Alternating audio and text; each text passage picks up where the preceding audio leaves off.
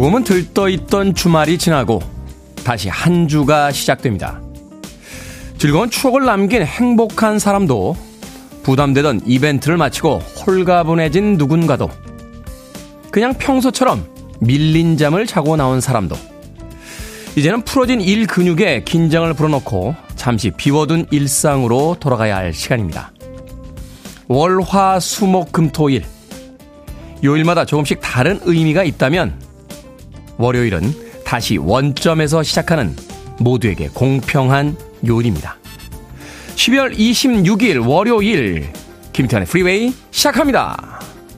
톰 모렐로의 기타, 잭 덜라로차의 강력한 랩 보컬까지 레이지 어게인스트 더 머신의 Killing in the Name으로 시작했습니다. 몽롱한 월요일의 아침, 정신이 좀 번쩍 드셨는지 모르겠습니다. 빌보드 키드의 아침 선택, 김태훈의 프리웨이. 저는 클테짜 쓰는 테디 김태훈입니다. 자, 이 레이지 어게인스트 더 머신의 Killing in the Name은 92년도죠. 데뷔 앨범의 수록곡이었습니다. 한 가지 흥미로운 건 2009년 12월 26일 바로 오늘 영국 싱글 차트 1위를 기록하는 또 다른 이변을 낳기도 했습니다. 흥미로운 건 미국의 이 크리스마스 시즌은요, 매년 1위가 결정되어 있다라고 그래요. 머라이 캐리의 캐럴송은 아니고요. 영국의 신의 발굴 프로그램인 이 엑스팩터라고 하는 프로그램에 1등을 한 사람의 음반을 발표하고 그 음반이 크리스마스 시즌의 1위를 기록하는 것이 하나의 이제 유행처럼 되어 있었다고 합니다. 여기에 이제 반기를 들게 되는 거죠. 음악 프로그램 하나가 이 크리스마스 시즌을 다 좌지우지하는 것에 대한 반기를 들고 레이지 어게인스트 더 머신의 킬링 인 더 네임의 음반을 사고 듣자 하는 운동이 본격적으로 전개가 됐는데, 이 운동이 대중들의 폭발적인 호응을 얻게 되면서 2009년 12월 26일 음반이 발표된 지 17년 만에 다시 1위에 오르는 이변을 낳게 됐던 곡이었습니다. 자, 정신없는 연말인데 세상의 흐름과는 무관하게 나의 흐름대로 살아보자 하는 의미로 오늘 첫 번째 곡으로 들려드렸습니다. Rage Against the Machine의 Killing in the Name 듣고 왔습니다. 자, 김은영님, 크리스마스 잘들 보내셨나요? 22년의 마지막 일주일 잘 보내보아요 라고 인사 건네주셨고요. 문영희님, 올해 마지막 월요일입니다. 마무리 잘하시고요. 언제나 명쾌하고 재미있는 테디 되세요 하셨습니다.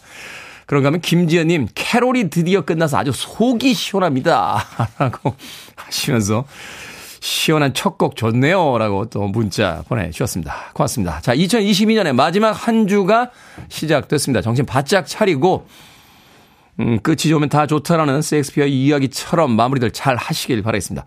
청취자들의 참여 기다립니다. 문자번호 샵 1061, 짧은 문자 50원, 긴 문자 100원, 콩으로는 무료입니다. 유튜브로도 참여하실 수 있습니다. 여러분은 지금 KBS 2라디오 김태현의 프리웨이 함께하고 계십니다. KBS 2라디오 김태현의 프리웨이.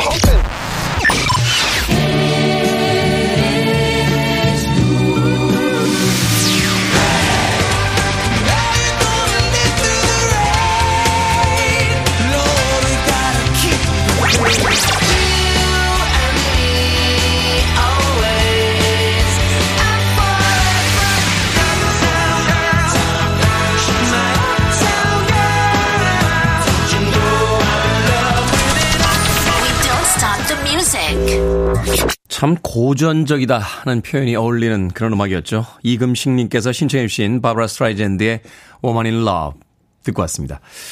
바브라 스트라이젠드 연기도 잘하고 노래도 정말 잘했던, 지금도 현역으로 활동을 하고 있는지 모르겠습니다만 이 80년대에 정말 대단했던 여성 아티스트가 아닌가 하는 생각이 듭니다. 바브라 스트라이젠드의 Woman in Love 듣고 왔습니다. 정윤성님, 태훈씨 안녕하세요. 크리스마스 잘 보내셨습니까 하셨는데 뭐 별다르게 한 건 없습니다. 아바타 봤습니다. 아바타. 물의 길. 예. 물이 엄청 나옵니다. 예. 물이 엄청 나요. 그 큰 화면에 온통 물입니다. 예. 물속에 푹 빠졌다 나온 듯한 그런 기분이었습니다. 저도 바다 참 좋아하는데 이 날씨가 추워져서 겨울엔 바다 못 가잖아요. 대리만족하고 왔습니다. 재밌습니다. 제 기준에서 봤을 땐. 아직 안 보신 분들 계시면 조금 큰 스크린에서 보시기를 권해드립니다. 3시간 정도 상영하니까 화장실은 꼭 다녀오셔서 보시길 바라겠습니다. 자, 4023님, 프리웨이 푹 빠져 남편에게 인사도 못했는데 이 시간 들으며 출근하시는 김성찬 씨, 올 한 해도 수고하셨습니다 라고 또 아내분에게, 남편분에게 아내분께서 문자 보내주셨습니다. 라디오에 푹 빠지시는 것도 괜찮은데 남편분 출근할 때 그래도 인사는 제대로 하시죠. 조금 섭섭하잖아요. 그렇죠? 출퇴근할 때, 집에서 나갈 때하고 돌아올 때는 가족들이 그래도 얼굴을 마주쳐야 되는 게 아닌가 하는 또 생각해보게 되네요. 4023님. 네. 아메리카노 모바일 쿠폰 한 장 보내드릴게요. 여유 있는 아침 시간 커피 한잔 하시면서 시작하시길 바라겠습니다. 531님, 테디, 설레이는 한 주 테디와 시작합니다. 아이들 방학이 이번 주부터인데 저는 무서워요. 라고 하셨습니다. 예전에 우리 어머님들은 도대체 아이들을 어떻게 키우셨던 거죠? 집에 한 명도 아니고 뭐 서너 명씩 있는 아이들 막 방학되고 이러면 냉장고 문이, 저희 어머니에게 항상 들었던 얘기가 냉장고 문 좀 타더라고, 먹을 거 없나 해서 계속 삼남매가 열었다 닫았다 열었다 닫았다 해서 냉장고 문 쫙 떨어지겠다 하라고 소리치시던 어머님이 기억이 납니다. 자, 방학이 시작이 됐습니다. 공포의 방학이 시작이 됐습니다. 아무쪼록 이 방학 모두 다 잘 보내시고 희망찬 개학을 맞이하시길 바라겠습니다. 아, 도나스 6개 팩 보내드릴게요. 방학 맞은 아이들과 함께 나누십시오. 53212. 자, 조필숙님의 신청곡으로 갑니다. Real Group, Small Talk.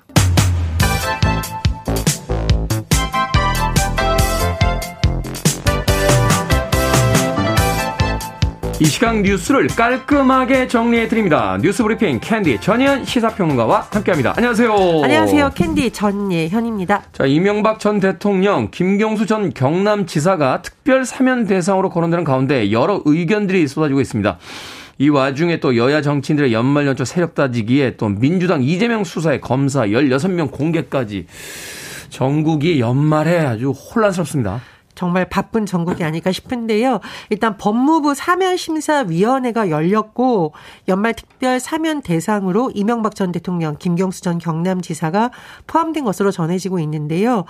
그런데 이명박 전 대통령의 경우에는 사면이 최종 확정될 경우에 15년 정도 형기가 모두 면제가 됩니다.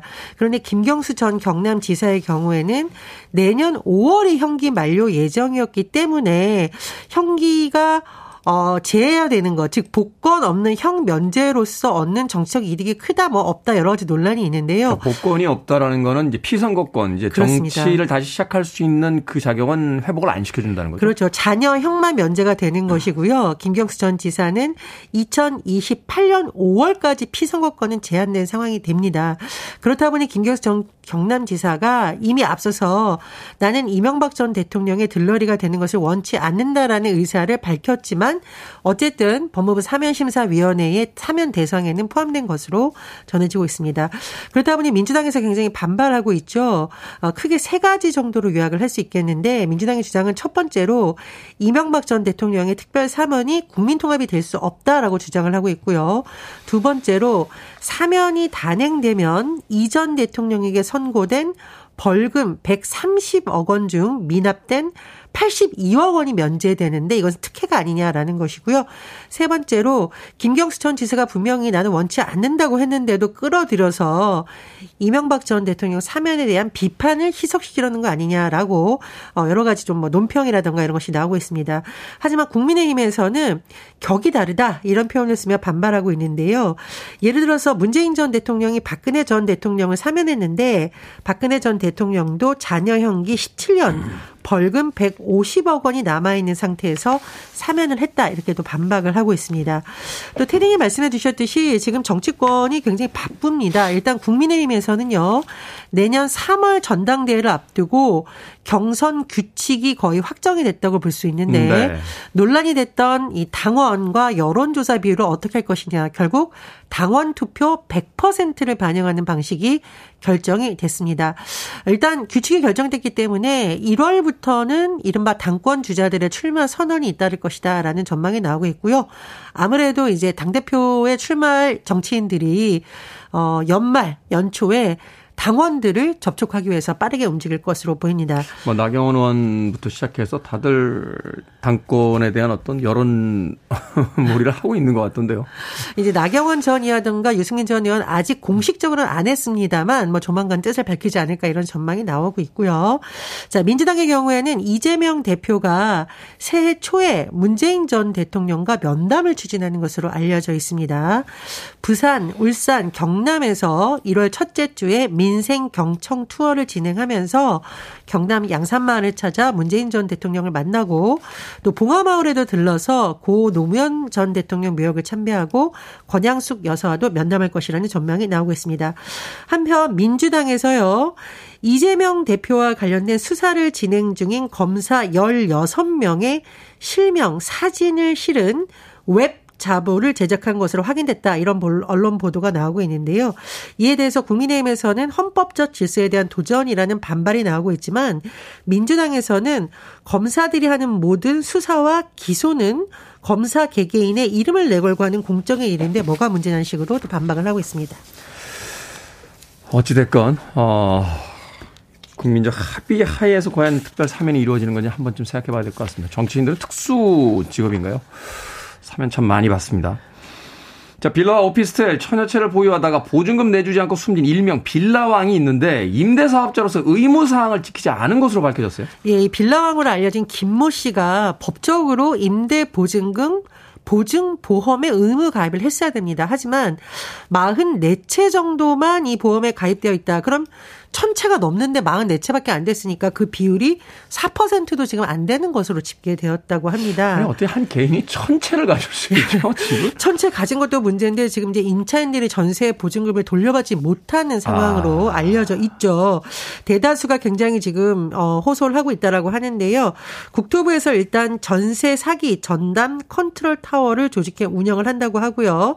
이른바 이 빌라왕에 대한 임차인들의 전담 조직을 선치해서 피해자들을 위한 구체적이고 실질적 안내를 할 방침이라고 한다는데요. 테디님 말씀처럼 이 뉴스를 들은 대다수 국민들이 어떻게 1000채를 소유할 수 있는 구조가 되냐. 또 이 임차인들은 도대체 무슨 죄냐. 이런 좀 비판적 시선이 나오고 있습니다. 대한민국이 이렇게 법 안 지켜도 멀쩡합니까? 저희들은 교통위반만 해도 딱지가 어김없이 미리 내면은 4만 원을 3만 2천 원에 할인해 주겠다 이러면서 딱지 날아오는데 이렇게 법을 어기고서도 1000채를 보유할 수 있다는 게 참 납득이 안 가네요. 자, 서울시 지하철 요금 인상 가능성 거론됐습니다. 짧게 이야기해 주시죠. 예, 오세훈 서울시장은 정부가 도와주지 않으면 요금 인상을 고려할 수밖에 없다 이렇게 밝혔는데 내년 정부 예산에 도시철도에 무임수송 손실 지원분이 반영되지 않았다는 겁니다. 서울시는 적자가 계속 쌓이고 있다라며 중앙정부의 지원을 요청했었기 때문에 이게 내년 예산에 포함이 되지 않으면서 서울시를 포함한 지방자치단체의 도시철도, 예를 들면 서울은 지하철 요금이라든가 네. 연동되는 시내버스 요금이 인상될 가능성이 거론되는데요. 다만 이 대중교통 요금 인상이 물가와 굉장히 밀접한 영향이 있습니다. 특히 서민들이 느끼는 체감물과 직접적인 연관이 있기 때문에 뭐 서울시, 중앙정부, 경기도가 좀 협의를 하지 않겠느냐 이런 전망도 나옵니다. 자, 오늘의 시사 엉뚱 퀴즈 어떤 문제입니까? 예, 앞서 빌라왕 관련 소식을 전해드렸습니다. 전세 사기로 피해받는 사람이 없도록 법 제도 정비되어야겠습니다.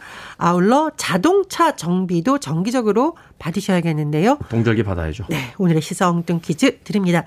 날씨가 추워지면 갑자기 자동차 시동이 걸리지 않을 때가 있습니다. 이것 방전이 원인인 경우가 많죠. 이것은 무엇일까요? 1번 배터리, 2번 주전부리, 3번 프레디 머큐리, 4번 개밥의 도토리. 정답 아시는 분들은 지금 보내주시면 됩니다. 재미있는 오답 포함해서 모두 10분에게 아메리카노 쿠폰 보내드리겠습니다. 날씨가 추워지면 갑자기 자동차 시동이 걸리지 않을 때가 있죠. 바로 이것의 방전이 원인인데 이것은 무엇일까요? 1. 배터리, 2. 주전부리, 3. 프레디 머큐리, 4. 개밥의 도토리 되겠습니다. 문자번호 샵 1061, 짧은 문자 50원, 긴 문자 100원, 콩으로는 무료입니다. 뉴스브리핑 전희연 시사평론가와 함께했습니다. 고맙습니다.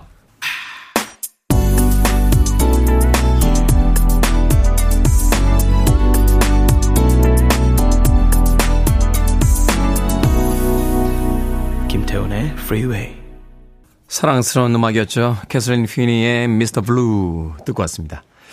자, 오늘의 시사 엉뚱 퀴즈. 날씨가 추워지면 이것이 방전되어 시동이 걸리지 않을 수도 있습니다. 이것은 무엇일까요? 정답은 1번 배터리였습니다. 배터리.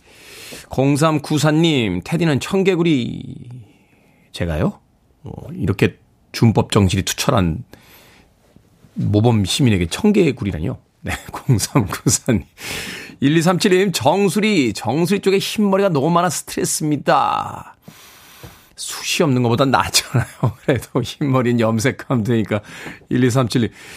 나이 들어가면서 이 중년이 되면 이 정수리 쪽에서 이제 숱이 조금씩, 머리가 이렇게 빠지기 시작해서 고민 많으신 분들 많더라고요. 제 주변에도, 예, 제 후배들인데, 형 심을까 걱정이야, 고민이야, 심을까? 막 하면서 이야기하는 친구들이 꽤 있습니다. 아, 12372 뭐, 노화의 자연스러운 과정이니까 그러려니 하는 거죠.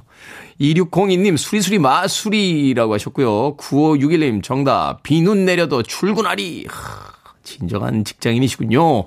5041님 배터리입니다. 안녕하세요. 친척들 만나러 부산에서 양평 올라가고 있습니다. 푹 쉬고 배터리 완충할게요 라고 하셨습니다. 친척들 만나서 쉬러 올라오신다고 하시니까 배터리 완전히 충전하시고 또 일상으로 돌아가시길 바라겠습니다. 자, 방금 소개해드린 분들 포함해서 모두 10분에게 아메리카노 쿠폰 보내드리겠습니다.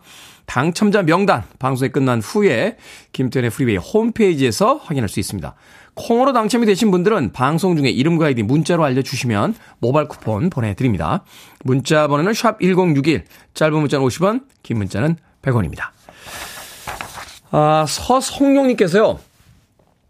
영국에 머물 때요. 친구인 카렌이 박싱데이가 자기 생일이라고 날짜 안 잊을 거라고 하는데 아직도 잘 모르겠습니다. 뭐 하는 날인지요. 박싱데이가 라고. 그 EPL 축구 리그 보면요. 이 겨울철 크리스마스 시즌에 박싱데이라고 그래요. 이게 왜 박싱데이냐면요.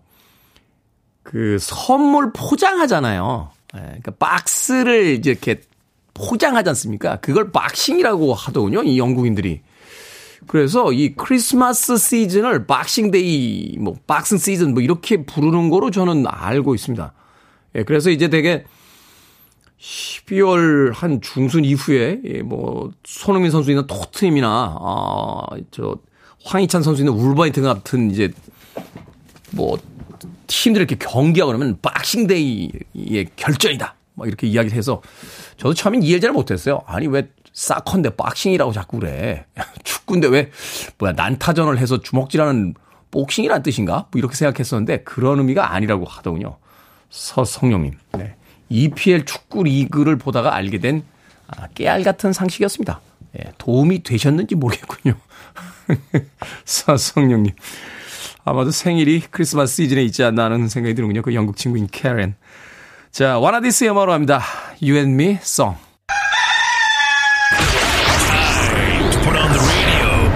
김태훈의 Freeway.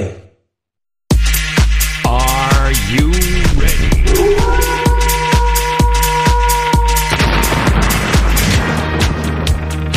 고민 있으신 분들이라면 어서 오세요. 결정은 해드릴게. 신세계 상담소. Barbra Streisand.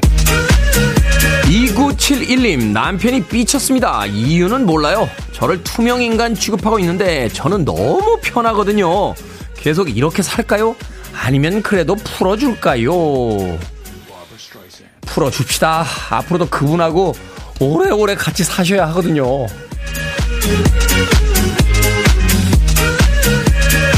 사이구이님 차가운 귤을 좋아하는데요. 요즘 들어 이가 시립니다. 그렇다고 미지근하게 먹으면 맛이 없는데 어쩔까요? 차가운 귤을 먹을까요? 아니면 미지근한 귤을 먹을까요? 차가운 귤을 먹읍시다. 먹을까 말까 고민하시는 거 보니까 아직은 그래도 드실만한 거 아니에요?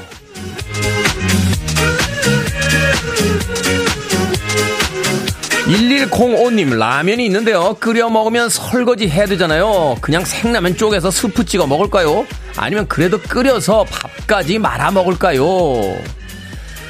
끓여서 밥까지 말아 먹어야죠. 라면 끓이고 설거지도 못하겠으면 이제 곧 숨쉬기 귀찮다 뭐 이러시는 거 아닙니까?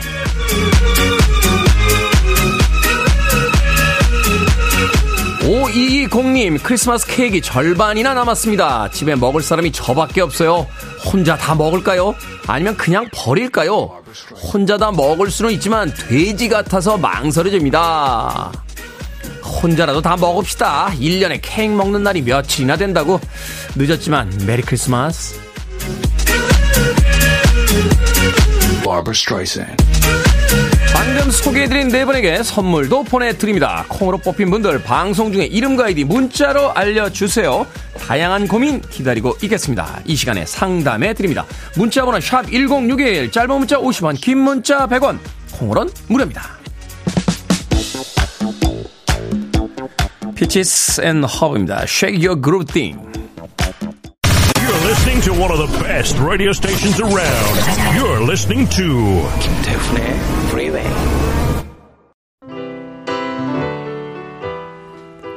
빌보드 키드의 아침 선택 KBS 2라디오 김태훈의 Freeway 함께하고 계십니다. 최지연님께서요, 지나가는 이 호랑의 해가 아쉬웠는지 신청하셨습니다. R. Stewart, Ear of the Cat. 듣습니다. 전 잠시 후 2부에서 뵙겠습니다.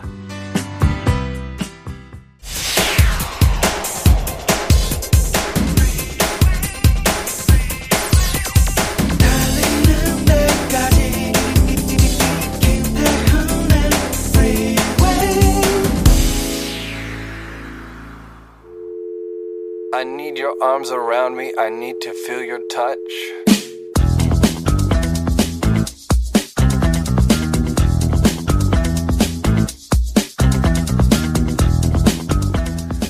입학식 때는 등교길이 정말 멀게 느껴졌지만 반복적으로 학교에 가보면 걸리는 시간이 점점 더 짧게 느껴진다. 젊을 때는 새로운 학습이나 보상 과정에서 도파민이라는 신경 전달 물질이 분비된다. 쉽게 말해서 외부 자극을 해석하기 위해 머리를 굴리는 것인데 많은 생각들이 정신없이 생겨나니 상대적으로 외부의 시간이 느리게 흐르는 것처럼 느끼는 것이다.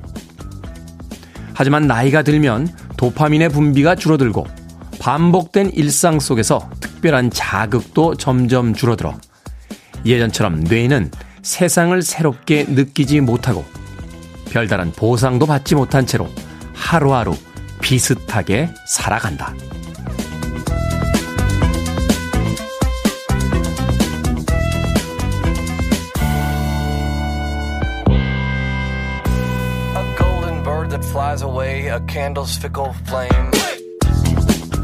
뭐든 읽어주는 남자, 오늘은 궤도의 책 과학이 필요한 시간 중 일부를 읽어드렸습니다. 어렸을 때는 하루가 너무 길어 지루했지만 언제부터인가 알아차리지도 못할 만큼 쏜살같이 흘러갑니다. 새해를 맞이하고 여름 휴가를 기다렸던 게 엊그제 같은데 벌써 12월의 마지막 주에 도착한 것처럼 말이죠. 작가인 궤도에 의하면 반복된 일상 속에 자극이 없기 때문이라는데요. 시간이 너무 빨리 흐르는 것 같아 아쉽다면 평소에 도전하지 않았던 일들에 도전해보죠. 새로운 길로 출근해보거나 새로운 걸 배우는 것도 좋고요. 운동을 해보는 것도 좋습니다. 숨이 차게 운동을 하다 보면 1에서 10까지 세는 그 짧은 순간 1분 1초가 얼마나 긴지 느끼게 될 테니까요. 짐 크로치의 Time in a Bottle 듣고 왔습니다. 자, 김태원의 프리웨이 2부 시작했습니다. 앞서 일상의 재발견, 우리의 하루를 꼼꼼하게 들여다보는 시간, 뭐든 읽어주는 남자. 오늘은 월요일 과학 같은 소리 하나의 게스트죠. 작가 궤도의 책 과학이 필요한 시간 중 일부를 읽어드렸습니다. 9657님, 테디 하루하루 소중한데 못 느끼고 사네요. 오늘부터 챙겨야겠습니다. 라고 하셨고요. 김시영님, 시간의 속도는 나이라던데요. 아싸, 올해도 50kg, 내년에도 50kg라고 하셨습니다. 내년에 정부가 새로운 이제 나이 규정안을 이제 시행을 하겠다 뭐 이런 뉴스가 있었죠. 그러면은 생일이 지나지 않은 사람들은 내년이 되는 순간 갑자기 올해보다 또 한 살이 더 어려지는 마술 같은 일들이 벌어질 수도 있습니다. 그렇죠? 한국 나이로 우리가 소위 이야기하는 한국 나이로 이제 20살이다라고 했는데 내년에, 그러니까 생일이 한 11월이나 12월이에요. 그러면 내년이 딱 되는 순간 만 나이로 통일이 되니까 갑자기 이 올해 20살이었다 내년에 19살이 되는 신기한 마술이 벌어지는 해인데 그렇다 할지라도 시간의 속도를 이겨낼 수는 없겠죠. 하루하루 시간이 가고 있습니다. 그 시간들 왜 이렇게 빨리 가라고 자책만 하지 마시고요. 그 시간 속에서 우리가 얻어낼 수 있는 것들, 기억에 남길 것들이 뭔지 생각을 좀 해봐야 되지 않나. 연말에 다시 한번 그런 생각 해보게 됩니다. 자, 뭐든 읽어주는 남자, 여러분 주변에 의미 있는 문구라면 뭐든지 읽어드리겠습니다. 김태현의 프리웨이 검색하고 들어오셔서 홈페이지 게시판 사용하시면 되고요. 뭐든 달아서 문자라도 참여 가능합니다. 문자 번호 샵 1061, 짧은 문자는 50원, 긴 문자는 100원, 콩으로는 무료입니다. 채택되신 분들에게 촉촉한 카스테라와 아메리카노 2잔 모바일 쿠폰 보내드리겠습니다. I want it, I need it, I'm desperate for it. Okay, let's do it. 김태훈의 프리웨이. 0147님과 박향자님, 이정홍님께서 신청해 주셨던 메리 홉킨의 Those Were The Days에 이어진 강정림님과 최영준님의 신청곡 모세다데스의 LS2 듣고 왔습니다. 모세다데스는 활동한 지가 꽤 오래된 팀이죠. 70년대에 주요 활동을 했습니다. 스페인에서 결성된 팀이고 혼성팀인데요. 라틴의 리듬, 유럽의 또 어떤 분위기, 아주 혼재되어 있는 라틴 포크라고 하는 아주 독특한 장르명으로 불리기도 했던 팀이었습니다. 메리 홉킨의 Those Were The Days 그리고 모세다데스의 LS2까지 두 곡의 음악 이어서 듣고 왔습니다. 2501님, 태훈님 라디오 들으며 자동차 녹이고 있습니다. 아주 그냥 차가 꽁꽁 얼었어요. 금요일에 차 버리고 기차 타고 퇴근했거든요.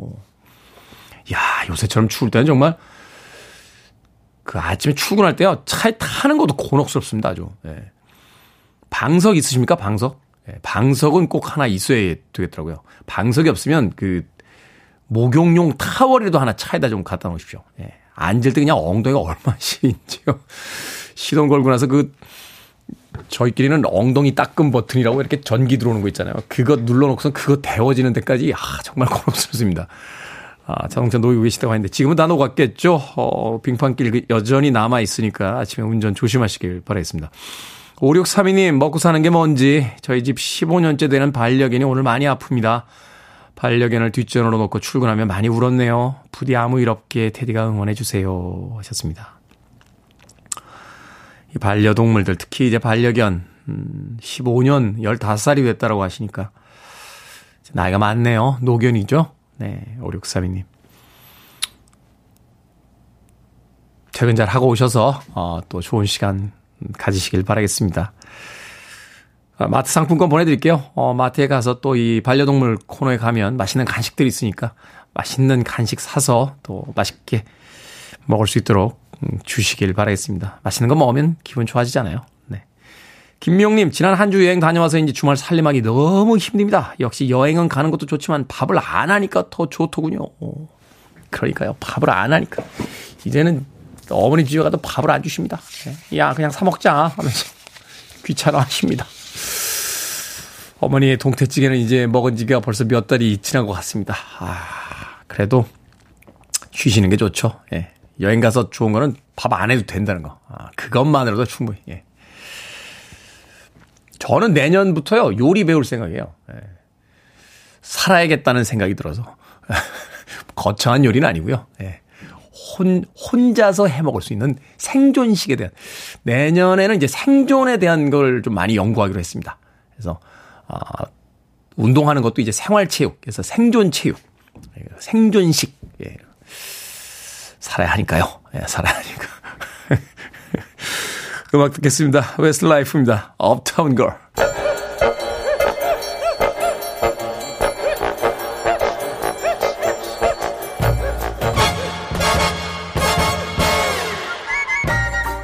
온라인 세상 속 촌철살인 해악과 위트가 돋보이는 댓글들을 골라봤습니다. 댓글로 본 세상.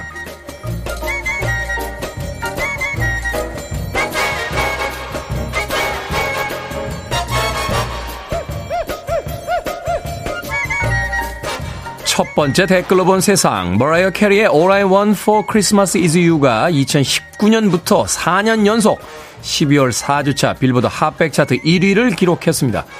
머라이어 캐리가 직접 작사와 작곡에 참여한 곡인데요. 지난해 미 경제전문지 포브스는 머라이어 캐리는 이 노래가 처음 발매된 1994년부터 2016년까지 약 6천만 달러, 우리나라 돈 766억 원을 벌었고 그 이후에도 1250만 달러, 약 160억 원을 더 벌었을 것으로 보인다고 추정했다는군요.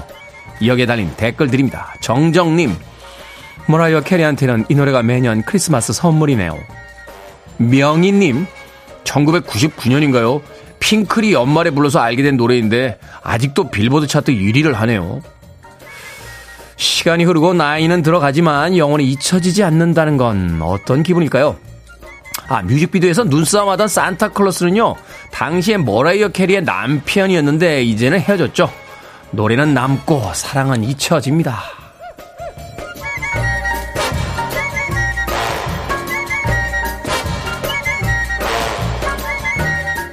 두 번째 댓글로 본 세상. 올해 패션 시장에서 가장 많이 성장한 건 아동복이라고 합니다.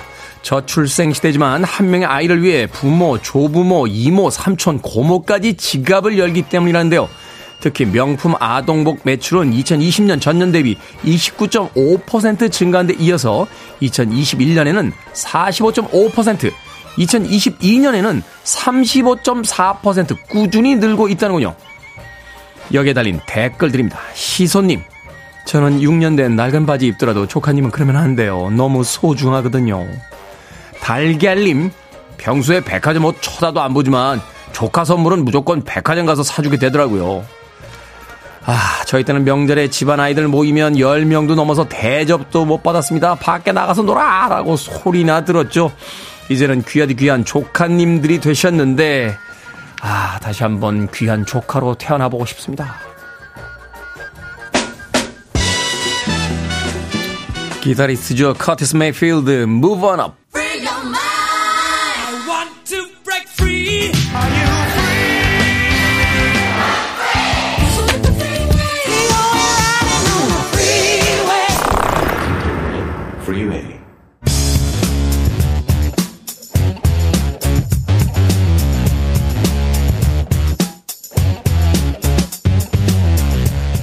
월요일은 과학 같은 소리 안에 과학이 흥미로워지는 시간입니다. 과학 커뮤니케이터 궤도와 함께합니다. 안녕하세요. 안녕하세요. 궤도입니다. 자, 오늘 또 춥습니다. 예전에는 3한 4온이라고 해서 3일 정도 추면 나흘 정도 풀렸는데 어찌된 일인지 지난주부터인 것 같아요. 한 2주 정도 동안 하루 정도 따뜻했던 것 같고 계속 춥습니다. 그렇죠. 3한 4한 아닌가. 3한 4한이요? 네. 그냥 7한 1온 정도 되는 것 같아요. 그런 느낌입니다. 약간. 그러니까. 아, 너무 추워요. 진짜. 아, 올겨울 춥네요. 네. 자, 이 겨울의 한복판에서 오늘은 추위와 체온 조절에 대해서 알아볼까 하는데, 마침 청취자인 전지은님께서 이런 질문을 보내주셨어요. 궤도님께 질문 있습니다. 겨울이면 화장실 자주 가고 싶은데 저만 그런가요? 아니면 과학적으로 설명이 가능할까요? 이게 뭐 다 느끼실 겁니다. 겨울에.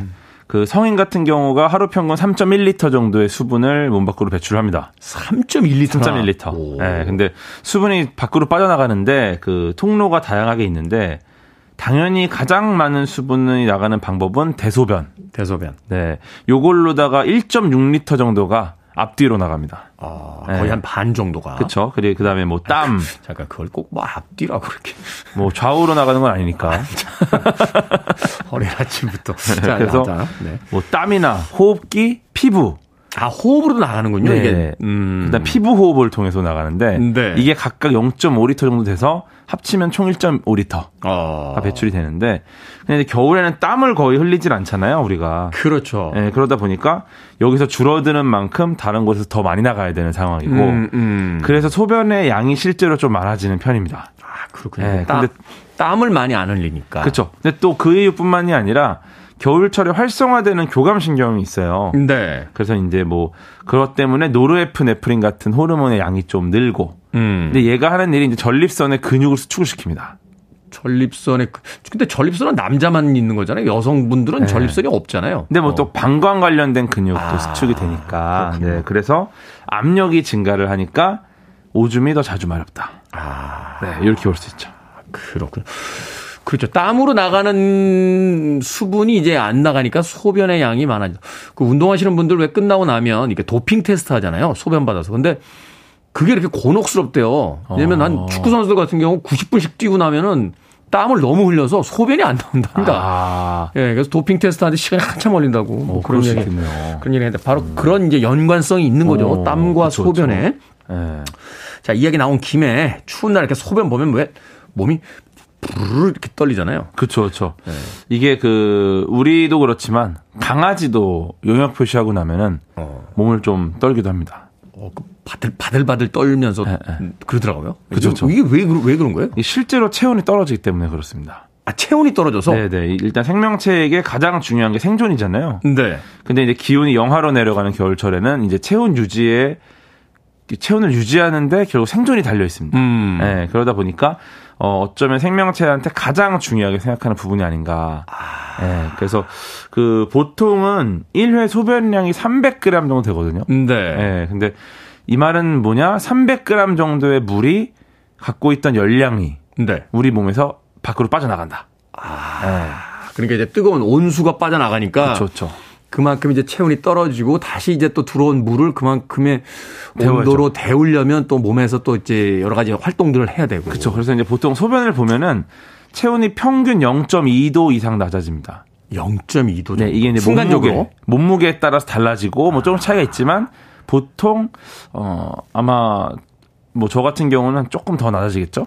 체중이 네. 좀 어떤 평균 체중 이상 그쵸, 정도 그쵸. 되면. 네, 근데 이제 이때 부르르 몸을 떨면은. 그 체온의 손실을 다시 보충하기 위해서 강제로 근육을 운동시키는. 예, 네, 그래서 몸을 떠는 게 근육을 운동시켜서 다시 열을 발생하게 만든다. 말하자면 이제 근육을 이렇게 움직이게 되면 운동을 하게 되면 몸에 땀이 열이 나니까 그걸 통해서 그렇죠. 체온을 다시 올리기. 네, 그래서 체온을 유지하기 위해서 벌어지는 일이다. 이렇게 보시면 좋습니다. 예전에 우리 체육 선생님이요 중학교 때 네. 화장실 가서 소변 보면 부르르 떨리지. 그래서 네 그랬더니 뒤꿈치를 들고 소변을 보면 안 떤다. 안 떨어요. 오, 그래요? 네. 이게 말하자면 근육이 약간 텐션이 되면서. 그게 좀 어떤 뭐 영향을 주는지. 근데 왜 안 떨려 그러죠? 아니, 그러니까. 그건 또 자연스러운 건데. 특별한 건 아니에요. 소변이 300g 정도 됩니까, 평균? 네. 왜 안 떨려 그랬을까? 그 차이는 그 물통으로는 안 돼 있군요. 예. 네. 제가 지난 여름에 고속도로에서 갇혀가지고요. 네. 네, 정말, 죽다 산 적이 한 번 있습니다. 그래서 인터넷 홈쇼핑 들어가서 그 차량용 소변기가 있더라고요. 있죠. 예, 네, 샀어요. 그게 좀 달라요? 그냥 페트병이랑? 다르죠. 그건 하여튼 네. 나중에 음악 나갈 때 알려드릴게요. 알겠습니다. 자, 너무 춥다 보니까 이 겨울에는 겨울잠 자는 동물들이 부럽기도 합니다. 체온 유지 때문에 겨울잠을 자는 건가요? 그렇죠. 사실 생존이 달린 문제니까 동물 같은 경우는 겨울잠을 선택을 합니다. 일단 기온이 낮아지면 먹이를 찾기가 어려워지니까 사용하는 에너지를 최소화하자. 그래서 이제 겨울잠을 자는 건데 네. 그 외부 온도에 따라서 체온이 변하는 변온동물은 필수고요. 그러니까 이제 뭐 뱀이라든지 파충류 종류 같은 얘는 방법이 없어요. 그냥 자야 돼. 그다음에 자야 된다. 예, 스스로 체온을 조절하는 정온동물 같은 경우도 약간 얕은 잠을 잡니다. 얕은 잠을. 예, 근데 정온동물 중에서도 스스로 체내에서 발생하는 열로 상태를 유지하는 애들이 있어요. 얘네들은 이제 내온성 정온동물이라고 하고, 네. 그 다음에 이제 환경으로부터 얻은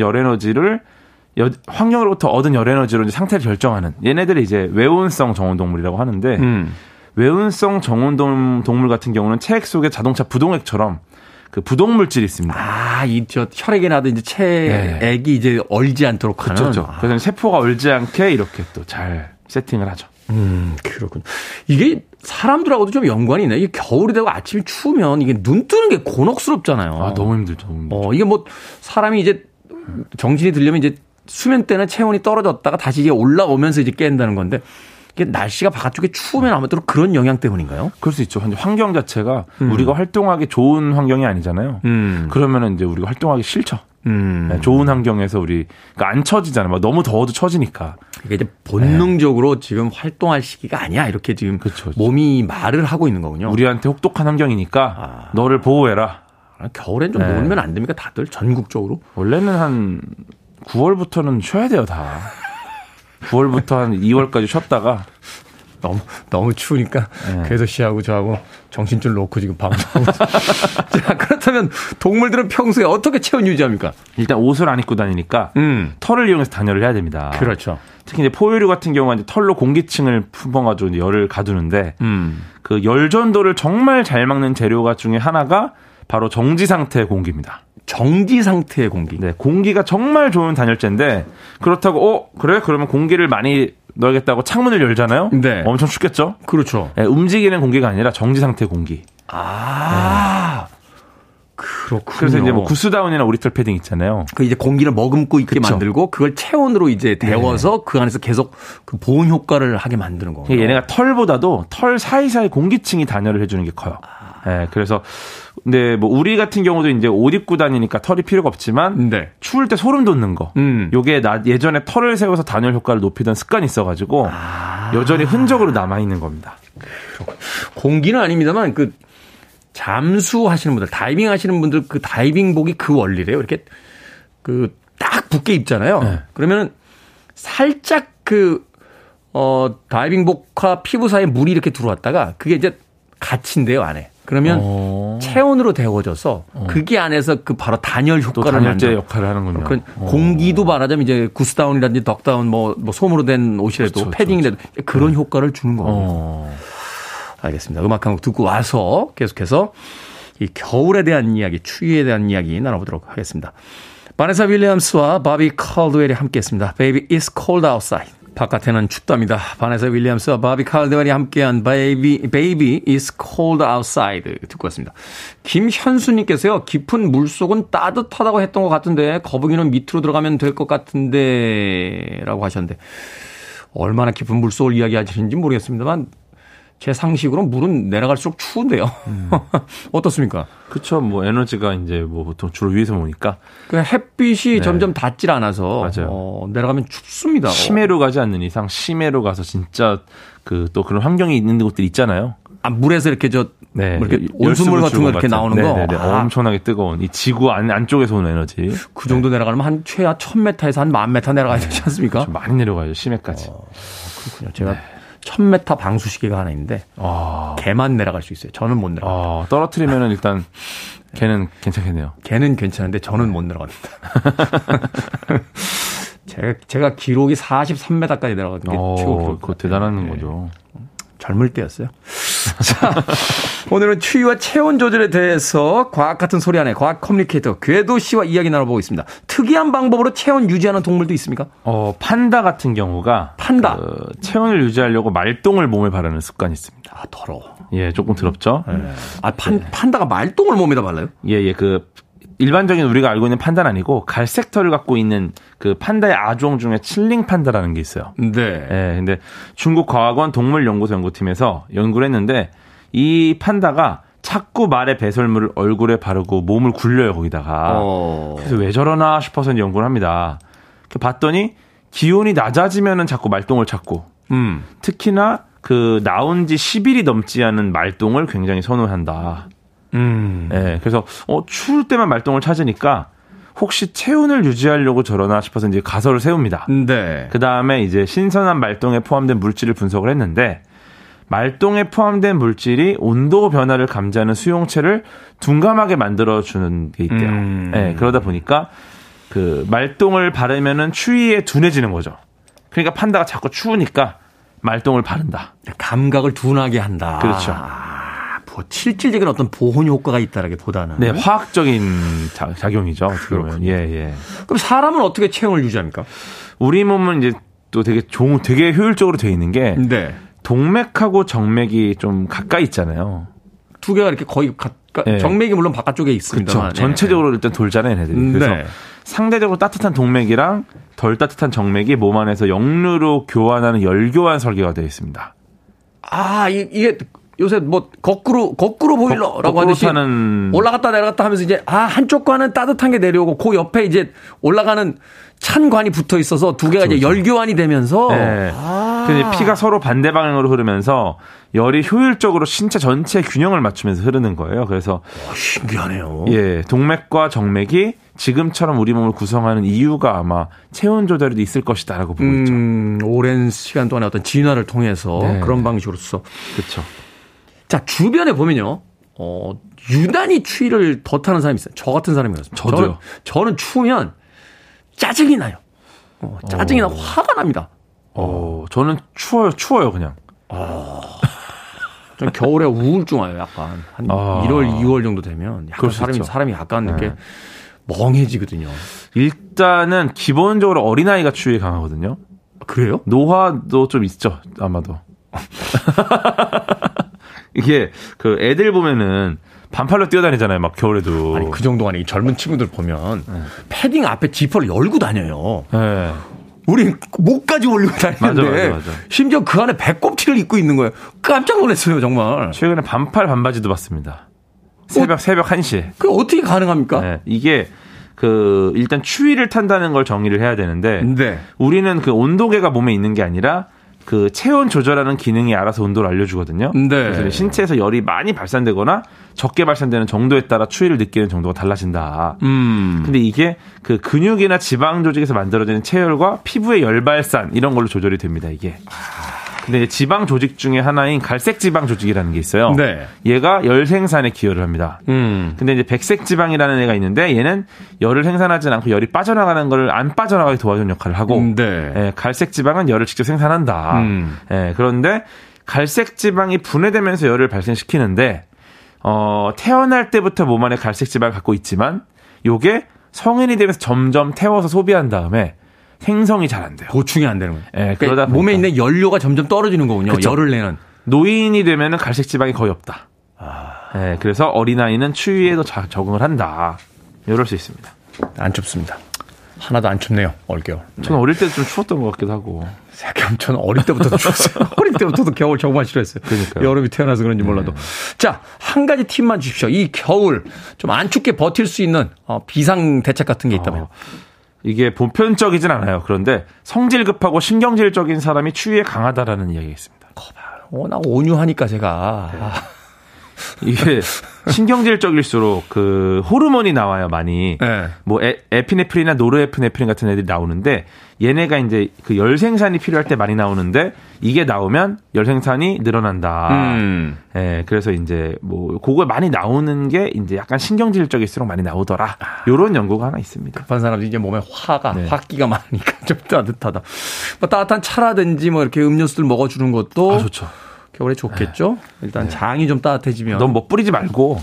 왜 그런 경우 있잖아요. 따뜻하게 입어야 돼요. 배고플 때는 춥다가 이렇게 밥 먹고 나면 좀 덜 춥게 느껴지듯이. 연료가 들어가서. 그렇죠. 네. 그리고 올겨울에는 무조건 롱패딩이에요. 방법이 없더라고요. 방법이. 맞습니다. 너무 추워서. 자, 과학 같은 소리 안에 오늘은 추위와 체온 조절에 대해서 과학 커뮤니케이터 궤도와 이야기 나눠봤습니다. 고맙습니다. 감사합니다.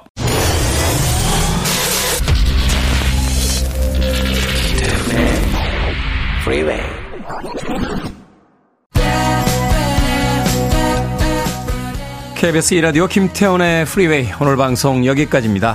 오늘 끝곡은 스테레오포닉스의 Have a Nice Day 준비했습니다. 월요일이 시작이 됐습니다. 2022년의 마지막 한 주 건강하게 행복하게 보내십시오. 전 내일 아침 7시에 돌아오겠습니다. 고맙습니다.